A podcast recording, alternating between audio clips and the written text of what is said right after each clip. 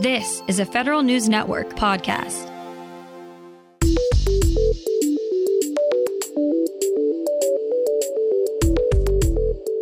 Coming up on today's Federal Newscast, the Postal Service has accepted delivery of a mixed grade cybersecurity report card. HUD and its employees are just not seeing eye to eye on returning to the office. And the military just made it easier for soldiers to get a vaccine for monkeypox. These stories and more in today's Federal Newscast.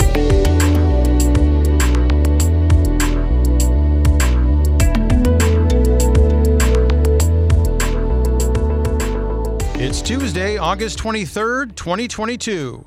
Welcome to today's episode of the Federal Newscast. I'm Peter Musurlian. The Postal Service's latest cybersecurity report card is a mixed bag. Federal News Network's Justin Doubleday reports. The Postal Service operates one of the world's largest networks, crawling with more than 1.1 million devices and 92.5 petabytes of data. A new USPS Inspector General's audit says the Postal Service is doing a better job of securing that network since a 2014 data breach. But the IG also says USPS needs stronger centralized oversight of its cybersecurity practices. The partially redacted report found instances where the Postal Service didn't enforce cybersecurity policies, like ensuring application owners fix security deficiencies. USPS agreed with recommendations to strengthen cybersecurity compliance measures going forward. Justin Doubleday, Federal News Network. For a second time, the Pentagon has denied a request to deploy the National Guard to help deal with busloads of migrants sent from two southwestern states. D.C. Mayor Muriel Bowser says she would have deployed the National Guard long ago to care for the thousands of people who have been bussed in by the governors of Arizona and Texas. But since D.C. is not a state, the deployment decision belongs to the Secretary of the Army. To make a point about their disagreement with President Biden's border policies, Texas has bussed about 7,000 undocumented immigrants to D.C., Arizona, about 1,500. The Defense Department shelled out more than $100 million for ambulance rides that might not have been necessary. A report from the DoD Inspector General says the Defense Health Agency lacked the proper documentation from providers when paying for some ambulance rides between 2015 and 2020. The Inspector General pointed out a number of ambulance rides DoD paid for that were not medical emergencies. The Homeland Security Department wants law enforcement partners to communicate more effectively with each other.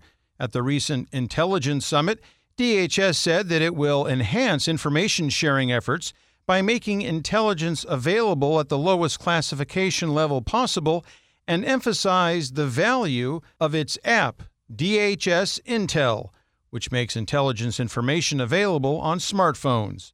The Intelligence Summit, held for the first time in 15 years, also featured discussions on the importance of protecting privacy, civil rights, and civil liberties.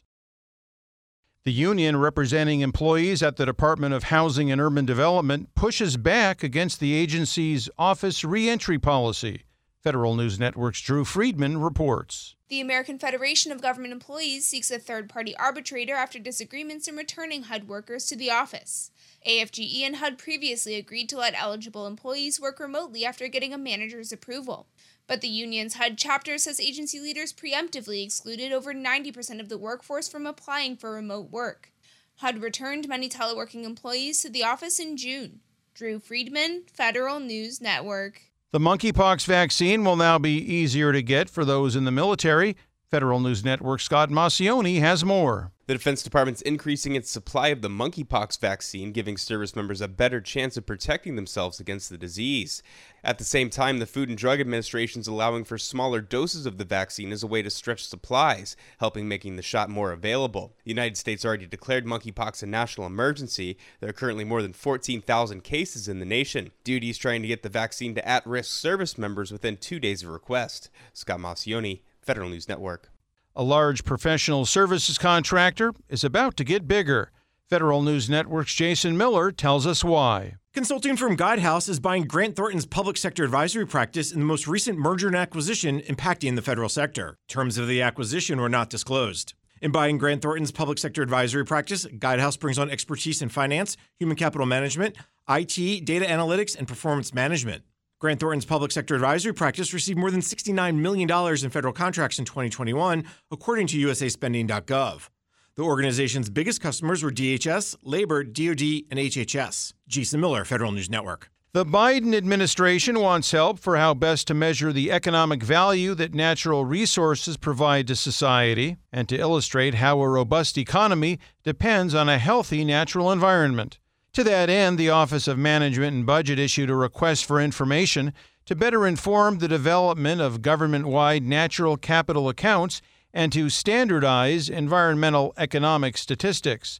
The RFI seeks comments about four broad areas including the draft national strategy released last week and statistics or applications to improve decision making. Responses to the RFI are due by October 21st. The Federal Emergency Management Agency is bringing on a retired Marine to spearhead its disability integration efforts. Sherman Gillums Jr. is the new director at FEMA's Office of Disability Integration and Coordination. He'll be responsible for ensuring people with disabilities have equitable access to FEMA programs and services. Gillums served for 12 years in the Marine Corps. He was most recently Chief Strategy and Operations Officer with the National Alliance on Mental Illness. Gillums also held leadership positions with Paralyzed Veterans of America and AMVETS. Lawmakers, unions, and advocacy groups are joining forces on the issue of the safety of federal law enforcement officers. Chairwoman Carolyn Maloney of the House Oversight and Reform Committee says she's worried about violent threats on social media, concerned they might be endangering federal officers. Groups like the Professional Managers Association and the Federal Law Enforcement Officers Association urge Congress to enact legislation to protect the personal information of those federal employees. The issue arose after threats were directed at FBI agents who recently searched Mar a Lago. Find these stories at federalnewsnetwork.com. For the Federal Newscast of Tuesday, August 23, 2022, I'm Peter Musurlian.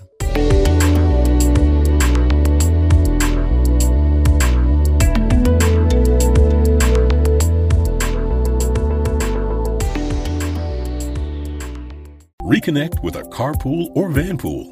Even if you're commuting just a few days a week, Commuter Connections can match you with others that live and work near or at the same place as you. Prefer taking the bus or train? There's never been a better time to reconnect with transit. Plus, you have the added comfort of knowing Guaranteed Ride Home is there for any unexpected emergency for free.